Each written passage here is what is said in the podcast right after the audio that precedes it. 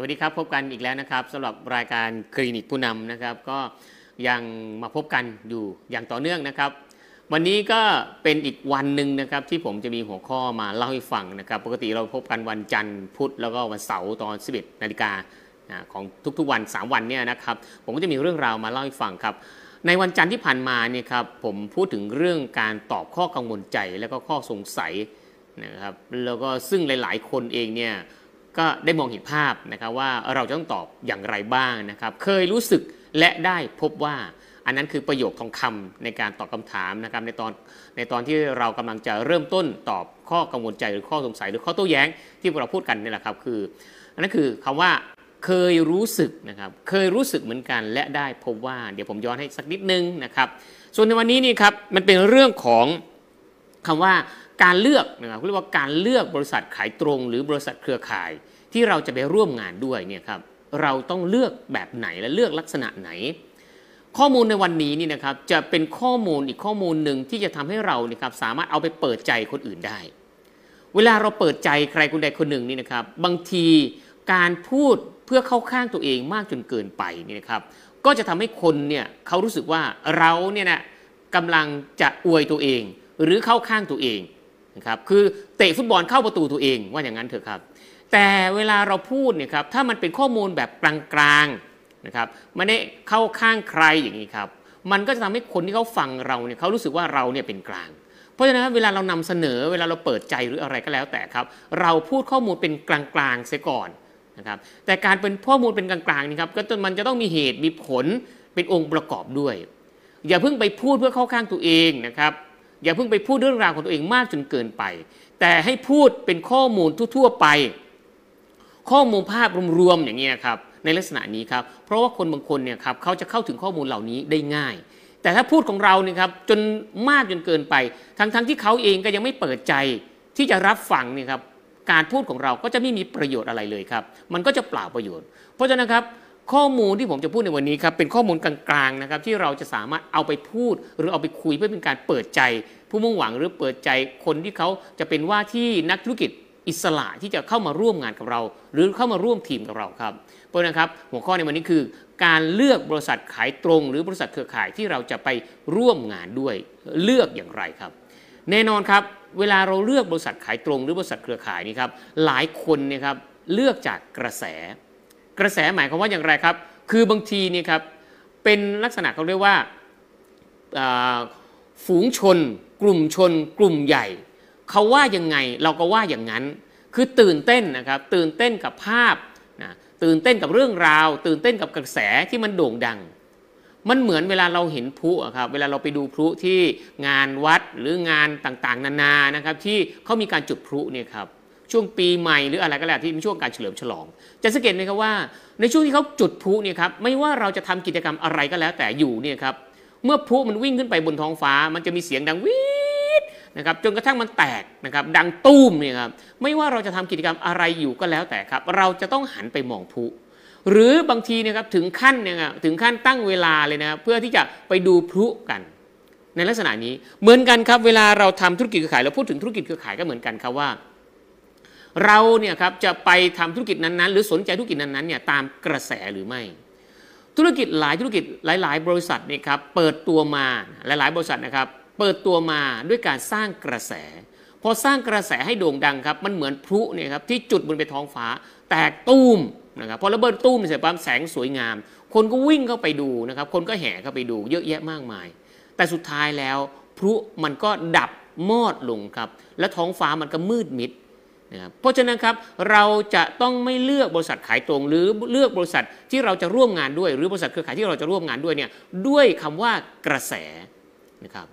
เราต้องนะครับเราต้องเลือกบริษัทขายตรง หรือบริษัทเครือข่ายที่เราร่วมงานด้วยนี่ครับจากความเป็นจริง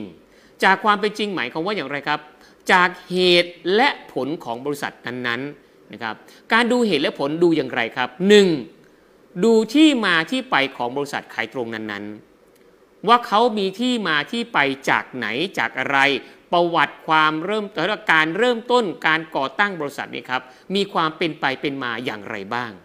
มันเรื่องราวสำคัญนะครับ เพราะว่าการทำธุรกิจเครือข่ายเนี่ยมันไม่ใช่ทำวันนี้แล้วพรุ่งนี้เลิก มันไม่ใช่ทำอาทิตย์นี้แล้วอาทิตย์หน้าเลิก มันไม่ทำเดือนนี้แล้วเดือนหน้าเลิก หรือไม่ทำปีนี้แล้วปีหน้าเลิก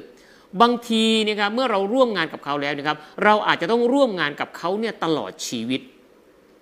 ตลอดชีวิตของเรายังไม่พอนะครับ อาจจะต้องร่วมงานกับเขานี่ครับตลอดนะครับนามสกุลของเราด้วยซ้ำไป เพราะฉะนั้นการเลือกบริษัทที่มีความมั่นคง มีประวัตินะครับมีเรื่องราว มีสตอรี่ที่น่าสนใจ ความเรียกความมั่งมั่นคง ความอุตสาหะการผ่านร้อนผ่านหนาว การแก้ปัญหาการผ่านอุปสรรคต่าง ๆ นานา ในช่วงระยะเวลาที่เกิดปัญหาและอุปสรรคเกิดขึ้นเนี่ยครับเขาผ่านวิกฤตเหล่านั้นได้อย่างไรครับ เพราะนะครับอันนี้เป็นเรื่องราวสำคัญมาก เวลาเราเลือกครับ เราต้องเลือกจากความมั่นคงนะครับเลือกจากความเป็นนะครับเพราะเลือกเลือกจากความเป็นตัวตนของบริษัทนั้นๆ มีเอกลักษณ์โดดเด่นชัดเจนนะครับมีสถานที่ตั้งนะชัดเจนนะไม่ใช่ไปเช่าตึกอยู่ไม่ใช่ครับสำนักงงานใหญ่อยู่ไหน เราก็ยังไม่รู้อย่างนี้ครับ เราต้องรู้นะครับว่าสำนักงงานใหญ่ของบริษัทขายตรงที่เราจะร่วมงานด้วยนั้นอยู่ที่ไหน มีความมั่นคงจริงไหมสถานภาพการเงินเป็นอย่างไรบ้าง สถานภาพการเงินเนี่ยถ้าเราไปถามเขาเขาก็ไม่บอกครับบริษัทใหญ่ๆนะครับดูจากได้ไหนครับ ดูจากนะครับอัตราการเจริญเติบโต หรืออัตราการขยายตัว หรือการลงทุนในช่วงวิกฤต บริษัทที่มีความมั่นคงนี่นะครับเราจะดูได้จากในช่วงวิกฤตนี่ครับว่าเขาทำอะไร ถ้าเขาขยับตัวขยายตัว นั่นแสดงว่าบริษัทนั้นนะครับมีอัตราความมั่นคงในการเจริญเติบโต หรือนะครับมีเงินทุนมากพอที่จะขยับขยายตัวในช่วงที่เกิดวิกฤตในลักษณะนี้ครับ เวลาเราพูดเราคุยเนี่ยครับมันต้องมีเหตุมีผลหาเหตุผลมาเป็นองค์ประกอบ เพื่อเล่าให้เขาฟัง เพราะนั้นเวลาเราดูเรื่องความมั่นคงของสถาบันการเงินของทางบริษัทขายตรงนี่ครับให้เราดูจากการขยายตัวนะครับจากการลงทุนเพิ่ม จากการต่อยอดนะครับไม่ว่าจะเรื่องของโปรดักต์เรื่องของสถานที่นะครับเรื่องการจัดอบรมสัมมนาหรืออะไรก็แล้วแต่เครื่องไม้เครื่องมือเนี่ยครับเพราะฉะนั้นเราต้องดูแนวนี้นะครับเวลาเราดูความมั่นคงนี่ครับนอกจากดูเรื่องของประวัติที่มาของบริษัทแล้วนี่ครับการเจริญเติบโตการแก้ปัญหานะครับการเอาตัวรอดในช่วงวิกฤตแล้วนี่ครับเราดูเรื่องของสภาพคล่อง นะครับสภาพการเงินการจ่ายโบนัสหรือการจ่ายคอมมิชชั่นในแผนการตลาด ระบบการจ่ายคอมมิชชั่นนี่สำคัญมากเลยนะครับเขาบอกว่านะครับเสียอะไรก็เสียได้ แต่สิ่งหนึ่งที่ไม่ควรเสียในธุรกิจเครือข่าย ในบริษัทขายตรงคือเสียความรู้สึกเกี่ยวข้องกับการจ่ายคอมมิชชั่นหรือการจ่ายโบนัส หรือการจ่ายรายได้ของนักธุรกิจอิสระในบริษัทนั้นๆ ต่อให้สิ่งอื่นนะครับไม่สมบูรณ์แบบมีปัญหา แต่ถ้าเกิดว่าแผนการตลาดนะครับจ่ายคอมมิชชั่นตรงไม่มีปัญหาครับคำนวณถูกต้องอันนี้นะครับถือว่าคือความมั่นคงอย่างหนึ่งของบริษัทขายตรงครับ เวลาเราดูเราดูอย่างนี้ด้วยนะครับ นอกจากความมั่นคงนะครับอายุของบริษัทที่เกิดขึ้นนะครับสถานภาพทางการเงิน การลงทุนเพิ่มการต่อยอดในเรื่องของโปรดักต์นะครับการต่อยอดในเรื่องของการจัดประชุมสัมมนา การต่อยอดในเรื่องของเครื่องไม้เครื่องมือนะครับสถานที่บริการนะครับการขยายสาขา นะครับการลงทุนเพิ่มพวกนี้ครับเราสามารถบอกได้เลยครับว่าบริษัทนั้นนะครับมีความมั่นคงเรื่องของสภาพการเงินพอสมควร หรือมากเลยทีเดียวเนี่ยครับนี่คือเหตุผลที่เราจะต้องพูดถึง และเล่าให้เขาฟังครับ นอกจากเรื่องของความมั่นคงของทางบริษัทแล้วเนี่ยครับเรายังต้องดูอีกส่วนหนึ่งก็คือว่า เราต้องดูนะครับในส่วนของผู้ประกอบการคำว่าผู้ประกอบการหมายความว่าอย่างไรครับ เราดูครับวิสัยทัศน์ มุมมองของผู้ประกอบการเนี่ยเป็นอย่างไรบ้างเขาคิด นะครับเขาพูดเขาทำอะไร vision mission vision คือมุมมองนะครับวิสัยทัศน์ ส่วน mission คือภารกิจที่เขาทำวันนี้นี่ครับเราต้องดูครับว่าผู้ประกอบการหรือเป็นเจ้าของบริษัทนะครับ เป็นผู้บริหารนี่ครับเขาคิดยังไงนะครับเขามีแนวนโยบายอย่างไรบ้าง มันสอดคล้องนะมันสอดคล้องกับโลกปัจจุบันไหมนะครับมันสามารถสอดคล้องกับโลกในอดีตไหมเขาสามารถ มีวิสัยทัศน์ที่เก็บเกี่ยวนะครับทั้งทั้งลูกค้าผู้บริโภคไหม อย่าลืมนะครับเวลาผู้ประกอบการเขามองนี่ครับวิสัยทัศน์ของผู้ประกอบการนะครับ จะต้องเป็นวิสัยทัศน์ที่สามารถเก็บเกี่ยวหรือรักษาไว้ได้แม้กระทั่งนะครับ ไว้ได้แม้กระทั่งนะครับลูกค้าที่เพิ่งซื้อยาสีฟันแค่เพียงหลอดเดียว เราก็ต้องรักษาครับ ซื้อกาแฟห่อเดียวเราก็ต้องรักษาครับ เพราะอย่าลืมนะครับว่าคนหนึ่งคนเนี่ยครับสามารถเล่าเรื่องราวที่เกี่ยวข้องกับบริษัทของเรานี่ครับให้ได้ไกลมากขนาดไหนก็ได้ เพราะว่ามันคือปากต่อปาก ยิ่งเป็นสังคมณปัจจุบันนี้ครับโลกโซเชียลเน็ตเวิร์กเนี่ยครับมันยิ่งไปได้เร็วเร็วมาก คนหนึ่งคนเวลาพูดมานี่ครับบางทีมันขยายไปให้คนเป็นแสนคนเป็นล้านคนได้ฟังได้ด้วย เป็นสิบล้านคนได้ฟังได้ด้วย เพราะฉะนั้นครับถ้าวันนี้มีคนใช้ยาสีฟันแค่เพียงหลอดเดียวกาแฟแค่เพียงห่อเดียวหรือซองเดียวนี่ครับแล้วเขาประทับใจครับ แล้วเขาออกมาพูดบนโซเชียลเน็ตเวิร์กครับจะมีคนเป็นหมื่นคนแสนคนล้านคนครับได้เห็นคำพูดของเขาได้ยินคำพูดของเขานี่แหละครับ เพราะฉะนั้นครับวิสัยทัศน์ของผู้ประกอบการนี่ครับจะต้องมองไปถึงการรักษาฐานผู้บริโภค และการขยายฐานผู้บริโภคออกไป ผู้ประกอบการนะครับแนวนี้มีอยู่ในบริษัทขายตรงครับ และหลายบริษัทด้วย เพราะนะครับเราต้องเล็งเห็นนะครับเขาเรียกว่าวิสัยทัศน์ของผู้ประกอบการในมุมนี้ด้วยนะครับ อีกอย่างหนึ่งของผู้ประกอบการนอกจากวิชั่นแล้วเนี่ยครับผู้ประกอบการจะต้องเล็งเห็นว่าบุคลากรนะครับในทีมงานในองค์กรนะครับนักธุรกิจอิสระในองค์กรนะครับจะต้องนะครับจะต้องมีเกียรติ จะต้องมีกิน และจะต้องมีการยอมรับเกิดขึ้นในองค์กร ผู้ประกอบการนี่ครับเขาจะเริ่มนะครับวางรากฐานทำอย่างไรก็ได้ให้คนในองค์กรนี้ครับมีเกียรติได้รับเกียรติได้รับการยอมรับนะครับมีกินก็คือมีคอมมิชชั่นที่เกิดขึ้น มีผลลัพธ์เกิดขึ้นนะครับมีความรักนะครับความรู้รักสามัคคีกับคนในองค์กร ผู้ประกอบการครับก็จะสร้างวัฒนธรรมสร้าง culture แบบนี้ในองค์กรนะครับเพื่อเกิดการเจริญเติบโตและก็เกิดความแข็งแรงในองค์กร นี่คือวิสัยทัศน์ของผู้ประกอบการนะครับเวลาผู้ประกอบการเวลาท่านพูดอะไร เวลาเขาพูดอะไรเวลานำเสนออะไรเนี่ยมันคือวิสัยทัศน์ของผู้ประกอบการคนคนนั้นเห็นไหมครับนี่ครับเราก็สามารถที่จะเอาเรื่องราวแบบนี้ครับไปถ่ายทอดไปเล่าได้ว่า ผู้ประกอบการที่เราร่วมงานด้วย หรือบริษัทที่เราร่วมงานด้วยนะครับหรือกับกรรมการหรือผู้บริหารของบริษัทนั้นๆนี่ครับเขามีวิสัยทัศน์เรื่องราวแบบนี้อยู่ไหมแล้วก็เล่าเรื่องใดแบบนี้ครับให้เขาฟังเห็นไหมฮะ นอกจากวิสัยทัศน์แล้วเนี่ยครับยังต้องบอกว่าอัตราการเจริญเติบโตในอนาคตบริษัทนั้นๆจะเป็นอย่างไรบ้าง ต้องสามารถพูดเรื่องราวในอดีตถึงความมั่นคงได้ แล้วก็ต้องสามารถพูดถึงเรื่องราวในอนาคตได้ว่า วางเป้าหมายหรือวางเส้นทางการเจริญเติบโตอย่างไรบ้างเห็นไหมฮะเพราะฉะนั้นครับผู้ประกอบการเนี่ยเขาก็จะเรื่องของวิสัยทัศน์เขาจะพูดในลักษณะนี้นี่คือเรื่องของวิสัยทัศน์ครับ ในส่วนของนะครับในส่วนของ mission เมื่อคืนเมื่อกี้นี่คือ vision ส่วนของ mission นี่ครับเราก็ดูครับว่าเราสามารถอ้างอิงและบอกได้เลยว่า ผู้ประกอบการที่เราร่วมงานด้วยเนี่ยครับเขามี mission เขามีภารกิจในแต่ละวันอย่างไรบ้าง ดูการแก้ปัญหาของเขานะครับดูการต่อยอดจากสิ่งที่มีอยู่แล้วนะครับและการพัฒนานะครับที่ดีอยู่แล้วเนี่ยอย่างไรบ้าง mission หรือภารกิจในแต่ละวัน ภารกิจในแต่ละอาทิตย์ ภารกิจในแต่ละเดือน ภารกิจในแต่ละปี 1 ปี 2 ปี 3 ปี 4 ปี วางแผนไว้เป็นอย่างไรบ้าง 1 ไตรมาส 2 ไตรมาส 3 ไตรมาสเป็นอย่างไรบ้างครับ ผู้ประกอบการก็สามารถที่จะลงมือปฏิบัติตามแนวทางนะครับตามมิชชั่นนะครับตามแผนงานที่วางไว้อย่างเป็นขั้นเป็นตอนเห็นไหมครับเรื่องราวแบบนี้ครับถ้าเราเป็นผู้นำเสนอธุรกิจนี้ครับเราสามารถหยิบยกเรื่องราวแบบนี้ครับไปสื่อสารไปพูดคุย และเล่าให้คนอื่นเขาได้ฟังได้ เป็นข้อมูลกลางๆเห็นไหมครับนี่คือเรื่องของผู้ประกอบการนะครับต่อมาครับคือเรื่องของ Product นะครับเรื่องของ Product สินค้าและผลิตภัณฑ์นี่นะครับต้องบอกว่าธุรกิจของเรา Network Marketing นี่ครับมันมีคำสองคำมันเป็นคำใหญ่สองคำคำที่หนึ่งเราเรียกว่า Product Business คำที่ 2 คือ human business human business คือเรื่องของคนธุรกิจที่เกี่ยวข้องกับคน product business ก็คือ product หรือสินค้าและผลิตภัณฑ์นะครับที่เอามาทำการตลาด จริง ๆ แล้ว product หรือสินค้าหรือผลิตภัณฑ์นี่ครับเอามาเพื่อแก้ไขปัญหาให้กับคน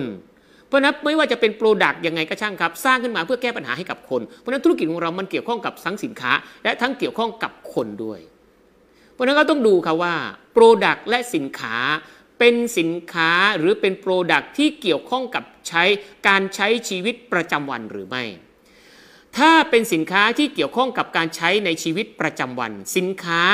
นะครับประเภทนั้นๆ จะไม่มีวงจรชีวิตสั้น จะมีวงจรชีวิตยาวและตลอดไปครับ วันนี้จะสังเกตได้ว่านะครับต่อให้จะเกิดอะไรขึ้นก็ตาม สถานการณ์อะไรเกิดขึ้นก็ตาม คนยังต้องแปลงฟัน คนยังต้อง สระผมนะครับด้วยแชมพู คนยังต้องแปรงฟันด้วยยาสีฟัน คนยังต้องอาบน้ำด้วยสบู่ เจลอาบน้ำเห็นไหมครับ คนยังต้องนะครับทานกาแฟ พูดถึงกาแฟแล้วเนี่ยครับณปัจจุบันนี้ครับโลกของเราเปลี่ยนไป แต่ก่อนคนทานกาแฟนี่น้อยมากนะครับทานกาแฟนี่น้อยมาก แต่พอโลกเปลี่ยนไปเสร็จปั๊บการทานกาแฟนี่ครับแต่ก่อนเนี่ยในอดีตเนี่ยคนทานกาแฟเฉพาะกลุ่ม แต่ตอนนี้ครับการทานกาแฟของคนพฤติกรรมเปลี่ยนไปครับ จากทานกาแฟเพราะนะครับชอบรสชาติเฉพาะกลุ่มของบางคน แต่ณปัจจุบันนี้มันกลายเป็นแฟชั่นของการทานกาแฟแล้ว เจอหน้าการทานกาแฟหรือยังเจอหน้าการทานกาแฟหรือยัง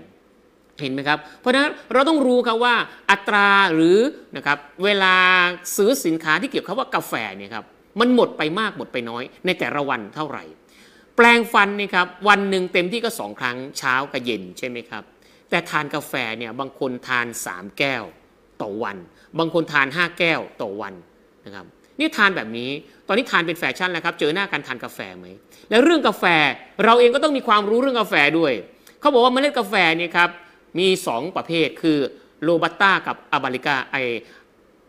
อะไรนะจำไม่ได้แล้วนะครับ โรบัสต้ากับ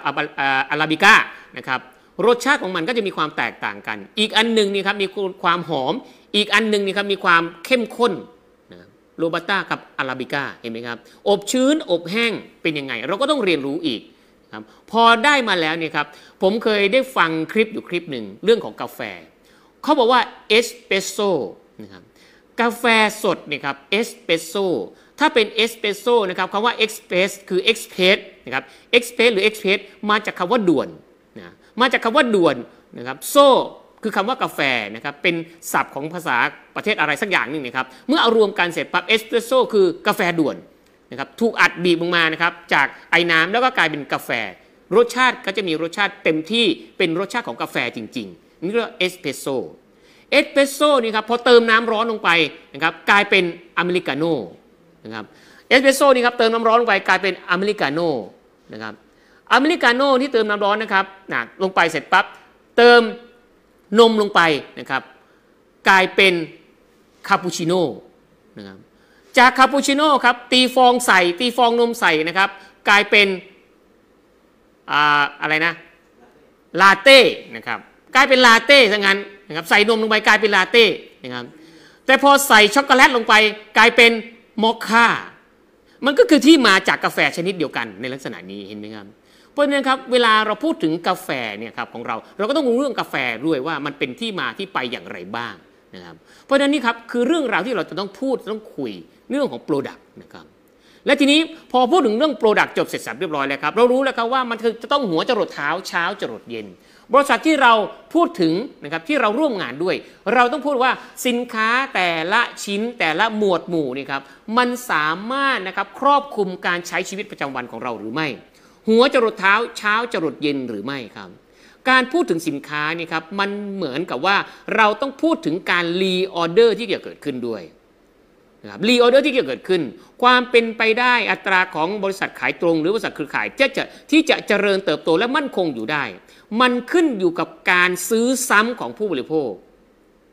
ถ้าผู้บริโภคไม่เกิดการซื้อซ้ำไม่เกิดการซื้อซ้ำนะครับ คนใหม่มาคนเก่าหายไปซื้อครั้งเดียวแล้วหายไปเลยซื้อครั้งเดียวแล้วหายไปเลยครับ อัตราการเจริญเติบโตมันจะไม่มี มันจะคงที่ครับไหลเข้าแล้วไหลออกไหลเข้าแล้วไหลออกครับ แต่ถ้าเกิดว่าคนใหม่มาคนเก่าเติบโตเขาเรียกคนใหม่มาคนเก่าซื้อเพิ่ม คนใหม่มาคนเก่าซื้อเพิ่ม อันนี้มันคือการเจริญเติบโต คืออัตราการเจริญเติบโต เพราะคนเก่ายังซื้อเพิ่ม คนใหม่ก็ซื้อคนใหม่ คนเก่าก็ซื้อเพิ่มในลักษณะนี้ครับเห็นไหมครับ เพราะนะครับ เวลาเราพูดถึง product นี่ครับ พูดถึงวงจรของผลิตภัณฑ์นั้น ๆ ด้วย ว่ามันมีการเจริญเติบโต มันมีการเกิดการซื้อซ้ำได้อย่างไร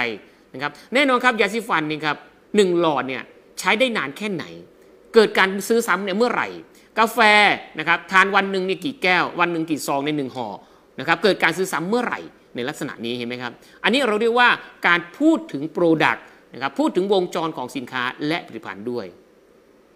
และต่อมาครับนะครับในเรื่องของ leader บุคคลที่ประสบความสำเร็จ จริง ๆ แล้วนี่นะครับเวลาเราพูดคุยถึงบุคคลที่ประสบความสำเร็จนะครับ เรายังไม่ต้องอ้างอิงก็ได้นะครับว่าบุคคลที่ประสบความสำเร็จเป็นใคร แค่เราพูดถึงว่าผลลัพธ์ที่มันเกิดขึ้นจากการใช้เครื่องมือคำว่าเครื่องมือของเราคือบริษัทที่เราร่วมงานด้วยนี่ครับมีผลลัพธ์ออกมาอย่างไรบ้างเห็นไหมฮะเพราะฉะนั้นครับเวลาคนที่เขาจะรู้รับรู้และรับฟัง เรื่องราวต่างๆนี่ครับเราก็ต้องรู้จริง ๆ ด้วยนะครับว่า บุคคลที่เขาประสบความสำเร็จนะครับเขามีชีวิตความเป็นอยู่อย่างไรบ้าง เห็นไหมฮะอย่างไรบ้าง ตั้งแต่เริ่มต้นจนถึงปัจจุบันนี้ในบริษัทนั้นๆเขาเกิดการเปลี่ยนแปลงนะครับในการใช้ชีวิตเขาเกิดการเปลี่ยนแปลงในความเป็นอยู่ ชีวิตความเป็นอยู่เขาดีขึ้นเขามีมาตรฐานสูงขึ้นอย่างไรบ้างนะครับทัศนคติของเขาการปฏิบัติตัวการใช้ชีวิตของเขามีความสุขมากขึ้นขนาดไหนนะครับ ยังไม่ต้องพูดถึงตัวเงินที่เกิดขึ้นก็ได้ครับ พูดถึงคุณค่านะครับ พูดถึงปริมาณความสุขของเขา พูดถึงมาตรฐานชีวิตของเขา มันถูกยกระดับขึ้นมากน้อยขนาดไหน ในลักษณะนี้เห็นไหมครับ เพราะฉะนั้นครับเวลาเราเลือกบริษัทเครือข่ายนี่ครับให้เราเลือกอยู่ 4 อย่างนะครับหนึ่ง corporate brand นะครับอันนี้ผมพูดบ่อยมากครับ 4 แบรนด์ 1 corporate brand 2 CEO brand คือผู้ประกอบการ 3 product brand คือผลิตภัณฑ์ในบริษัทนั้นๆนะครับแล้วก็ 4 ครับ คือ leader brand เวลาเราพูดเนี่ยครับเวลาเราเปิดใจเราอาจจะใช้ 4 แบรนด์อย่างนี้ก็ได้ครับ พูดว่าองค์ประกอบที่สำคัญนะครับองค์ประกอบที่สำคัญในการเลือกบริษัทขายตรงหรือบริษัทเครือข่าย ให้มันถูกใจให้เราที่สุดนี่ครับเลือกอยู่ 4 อย่างนี้ครับท่านที่รักครับท่านอย่าลืมนะครับว่าการทำธุรกิจเครือข่ายนี่ครับการย้ายบ่อยๆ ไม่ใช่เรื่องดี ท่านนึกภาพตามผมครับว่า สมมุติว่าเรามีผลไม้ที่เรียกว่าส้มเนี่ยครับอยู่เข่งหนึ่ง ถ้าเราย้ายเข่งนะครับหรือย้ายส้มเนี่ยครับเปลี่ยนเข่งอยู่เรื่อยเปลี่ยนเข่งอยู่เรื่อยๆนะครับสุดท้ายแล้วส้มมันก็จะเน่า ส้มมันจะช้ำพอช้ำนะครับมันก็จะเน่า เพราะฉะนั้นครับไม่มีใครอยากเป็นส้มเน่านะครับไม่มีใครอยากเป็นส้มช้ำเพราะถ้าส้มช้ำส้มเน่าครับมันไม่ถูกเลือกนะครับนักธุรกิจเครือข่ายนะครับหลายคนนะครับหลายคนเขากำลังเลือกบริษัทที่หนึ่งมีความมั่นคง มั่นคงความมั่นคงมันต้องเป็นความมั่นคงจริง ๆ นะครับ เห็นได้ด้วยตาเปล่านะครับด้วยตาเนื้อเนี่ยนะครับเห็นได้ด้วยตาเนื้อพิสูจน์ได้นะครับมีภาพลักษณ์ที่ชัดเจนนะครับแบรนด์ชัดเจนความมั่นคงชัดเจนนะครับมีตัวตนจริง ๆ คือบริษัทนะครับสองผู้ประกอบการนะครับเราสามารถพูดคุยปรึกษาหารือได้นะครับมีวิสัยทัศน์ที่ชัดเจน vision mission นะครับมีทั้งวิสัยทัศน์แล้วก็การกระทำด้วย มีวิสัยทัศน์อย่างเดียวไม่ได้ครับต้องมีการกระทำด้วยเห็นไหมครับนี่คือผู้ประกอบการมีความน่าเชื่อถือสูง 3 Product และสินค้าและผลิตภัณฑ์ครับต้องมีนะครับต้องมีสินค้าที่อยู่ในชีวิตประจำวัน เกิดการซื้อซ้ำในออเดอร์หรือเรียกที่เราเรียกว่ารีออเดอร์เกิดขึ้นอย่างต่อเนื่อง 4. ต้องมีคนที่ประสบความเด็ดเกิดขึ้นในบริษัทนั้นๆ ถ้านะครับบริษัทดีมีความมั่นคง ผู้ประกอบการดี สินค้าดี แต่ไม่มีผลลัพธ์เกิดขึ้น อันเนี้ยยังไม่น่าทำครับ แต่ถ้าเกิดว่ามีครบองค์ประกอบทั้ง 4 อย่างนี้แล้วก็ รับรองได้นะครับว่า บริษัทนั้นถือว่าสมบูรณ์แบบครับ ในส่วนเรื่องอื่นเนี่ยครับมันสามารถปรับเปลี่ยนได้ตามสถานการณ์ สามารถปรับเปลี่ยนได้ตามพฤติกรรมของนักธุรกิจตามพฤติกรรมของผู้บริโภค สินค้าบางอย่างนี่ครับจะถูกพัฒนาต่อยอดนะครับผู้นำบางบางคนตอนแรกก็ยังไม่สำเร็จครับทำไปสักระยะนึงก็ประสบความสำเร็จครับระยะเวลาบางสิ่งบางอย่างก็จะเป็นเครื่องพิสูจน์เขาด้วย ผู้ประกอบการมีวิสัยทัศน์ที่กว้างขึ้นนะครับคิดกว้างมองไกลเห็นลึก นะครับแล้วก็ในส่วนของบริษัทเองก็มีการพัฒนานะครับการการขยายตัวในด้านต่างๆ อย่างต่อเนื่องครับ อันนี้เราเรียกว่าการเลือกบริษัทขายตรงให้มันโดนใจตัวเอง เมื่อมันโดนใจเราแล้วเนี่ยครับเราต้องสามารถศึกษาจนเข้าใจในเรื่องสี่เรื่องนี้นะครับแล้วสามารถเอาเรื่องสี่เรื่องนี้ครับไปพูดให้คนอื่นเขาฟัง ไปเล่าให้คนอื่นเขาฟัง ว่า การเลือกบริษัทขายตรงหรือบริษัทเครือข่ายที่จะร่วมงานด้วยเนี่ยเป็นอย่างไรครับ ศึกษาในรายละเอียดให้อย่างชัดเจนนะครับ อย่าเพิ่งไปพูดนะครับว่าเราเนี่ยเป็นทำแบรนด์อะไร เพราะบางทีนี่ครับการพูดนะครับการยกยอแบรนด์ของตัวเองมากเกินไปนะครับมันทำให้คนอื่นรู้สึกว่าเรานี่เข้าข้างตัวเอง แต่เราพูดภาพรวมๆครับว่า เวลาเราเลือกบริษัทขายตรงนี่ครับหนึ่ง corporate brand มีความมั่นคง 2. ความน่าเชื่อถือคือผู้ประกอบการ 3. product นะครับมีความเรียกว่ามีความหลากหลาย เกิดการซื้อซ้ำได้ และ 4. มีผลลัพธ์เกิดขึ้นในธุรกิจเครือข่าย เมื่อเราสื่อสารแบบนี้เมื่อเราพูดแบบนี้เสร็จปั๊บแล้วถ้าเกิดเขาถามว่านะครับแล้วเกิดเขาถามว่า แล้วบริษัทไหนล่ะที่มีครบองค์ประกอบแบบนี้ เราค่อยเอ่ยว่ามีอยู่บริษัทหนึ่งที่มีองค์ประกอบครบแบบนี้ครับ ถ้าเขายังไม่เอ่ย ถ้าเขายังไม่ถาม อย่าเพิ่งไปเปิดเผยนะครับ ให้เป็นคำถามหรือหรือเป็นข้อสงสัยในใจเขานะครับไปซะก่อน แล้วก็เล่าให้ฟังอยู่เรื่อยๆพูดให้ฟังอยู่เรื่อยๆครับจนกระทั่งเขาเอ่ยปากถามนะครับ วันหนึ่งเนี่ยครับถ้าเขาเอ่ยปากถามนั่นแหละครับ เป็นวันที่เขาสนใจ ท่านอย่าลืมนะครับว่าโลกของการตลาดณปัจจุบันนี้ครับถ้าไม่มี demand มันไม่มี supply มันไม่มี demand ไม่มี supply ครับ demand คือความอยากซื้อคือความอยากได้ supply คือกำลังขายนะครับกำลังจ่ายออก เพราะฉะนั้นครับมันต้องมีคนอยากได้คนอยากซื้อเสียก่อน ถึงจะต้องผลิตสินค้าขึ้นมา เหมือนกันครับ วันนี้ถ้าเขายังไม่อยากทำนะครับเขายังไม่อยากสนใจ อย่าเพิ่งไปเอ่ยปาก ให้เราเล่าให้เขาฟังเฉยๆเล่าให้เขาฟังเฉยๆเล่าแต่ไม่ได้คิดอะไร เล่าให้เขาฟังเล่าให้เขาฟังบ่อยๆ จนเขาเกิดความอยาก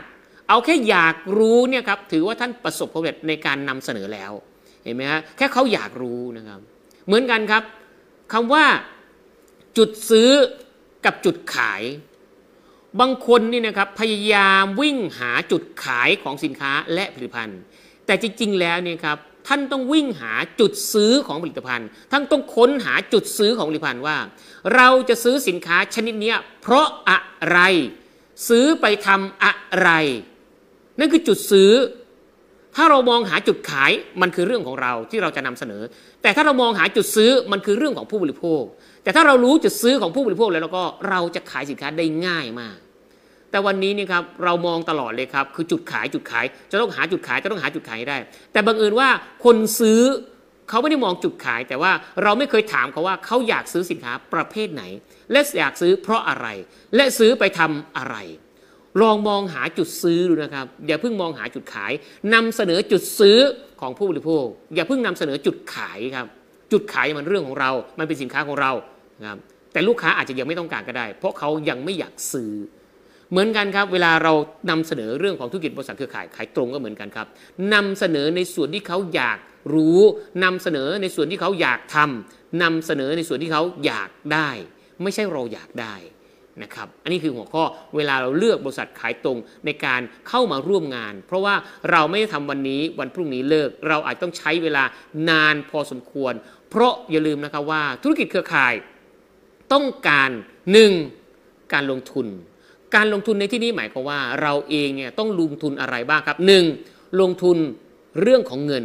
มันต้องมีจ่ายจ่ายแบบไหนครับ คือเราต้องเปลี่ยนนะครับเปลี่ยน ที่จ่ายย้ายที่ซื้อปกติแล้วนี่ครับเราซื้อสินค้าตามท้องตลาดใช่ไหมครับเราก็แค่เปลี่ยนมาซื้อในธุรกิจหรือบริษัทนั้นๆที่เราร่วมงานด้วย เราเรียกว่าเปลี่ยนค่าใช้จ่ายให้เป็นการลงทุน โดยที่ไม่กระทบกระเทือนกับรายจ่ายในส่วนอื่นของเขานะครับเราต้องบอกอย่างนี้ครับว่าโดยไม่กระทบกระเทือนในรายจ่ายหรือเงินเก็บในบัญชีของเขา เราถึงจะเรียกว่าการลงทุนได้นะครับ เมื่อเปลี่ยนรายจ่ายให้เป็นการลงทุนเสร็จสับเรียบร้อยแล้วนี่ครับยังมองไปถึงเรื่องราวอื่นๆ อีกเยอะแยะมากมายนะครับเวลาเราพูดเราคุยนะครับให้เขาเห็นภาพชัดเจน ว่าเรากำลังจะเชิญจะชวนเขาเนี่ยครับมานะครับซื้อสินค้าใช้ แล้วก็เอาเรื่องราวจากสินค้าในพันนี้ครับไปเล่าไปบอกต่อ ให้เกิดทีม เกิดกลุ่มให้เกิดบริโภคสินค้า แล้วมันมีรายได้เกิดขึ้นกับตัวเราด้วย กับคนในองค์กรด้วย นะครับเพราะฉะนั้นครับธุรกิจเครือข่ายไม่ใช่ทำวันนี้แล้วพรุ่งนี้เลิกครับมันคือหน้าคือตาของเราด้วย มันคือนามสกุลของเราด้วยครับอย่าลืมนะครับว่าก่อนที่เราจะพูดเนี่ยเราเป็นนะครับนายคำพูด แต่เมื่อเราพูดไปแล้วเนี่ยคำพูดเป็นนายของเราครับการเลือกธุรกิจเครือข่ายครับสำคัญที่สุดครับ หากเราไม่ให้ความสำคัญ หรือเราไม่ให้ความว่าไม่ให้ความใส่ใจนะครับกับสิ่งที่เราพูดแล้วแล้วก็เราอาจจะเสียใจนะครับเราอาจจะเสียใจไปอีกนานเลย เลือกให้ดี เลือกให้ใช่นะครับลงมือทำอย่างเอาจริงเอาจังนะครับอย่าแค่เพียงผ่านผ่านไปนะครับเอาละครับหัวข้อในวันนี้ครับเลือกบริษัทขายตรงยังไง เลือกธุรกิจเครือข่ายยังไง ให้ตรงใจของตัวเรามากที่สุดครับ ที่ผมก็เล่าให้ฟังไปเรียบร้อยแล้วครับในช่วงวันนี้นะครับสำหรับวันนี้ครับเวลาตอนประมาณบ่ายสามโมงนะครับบ่ายสามโมงนี่ครับเรามีรายการพิเศษนะครับออยู่ยังไงในยุคโควิดเนี่ยครับเราจะได้พบกับคุณหมอเมตตาชินบุตรนะครับแล้วก็บอส ของทางบริษัททั้งสองท่านนะครับจะมาบอกข่าวดีอะไรนี่ครับอย่าลืมเข้ามาติดตามนะครับในเพจ Happy APM นะครับในช่องนี้แหละครับไปแท็กเพื่อนนะครับไปเชิญเพื่อนนะครับไปชวนพวกไปชวนคนในทีมงานนี่ครับเข้ามารับชมนะครับก็จะมีเซอร์ไพรส์มีข่าวดีนะครับที่จะแจ้งข่าวสารเยอะแยะมากมาย ให้กับพวกเราได้ด้วยในช่วงเวลาบานบ่ายสามโมงตรงนะครับเข้ามารอเลยนะครับเข้ามารอเลยในบ่ายสามโมง เอาสามโมงครึ่งนะครับสามโมงครึ่งนะครับเข้ามารอได้เลยนะครับสำหรับวันนี้ผมต้องลาไปก่อนนะครับ เดี๋ยวพบกันคราวหน้าในเรื่องถัดๆไป ขอบคุณมากครับ สวัสดีครับ สนับสนุนโดยผลิตภัณฑ์พอลิดิน ประสบการณ์สุขภาพดีของครอบครัว สนับสนุนโดย MX Protein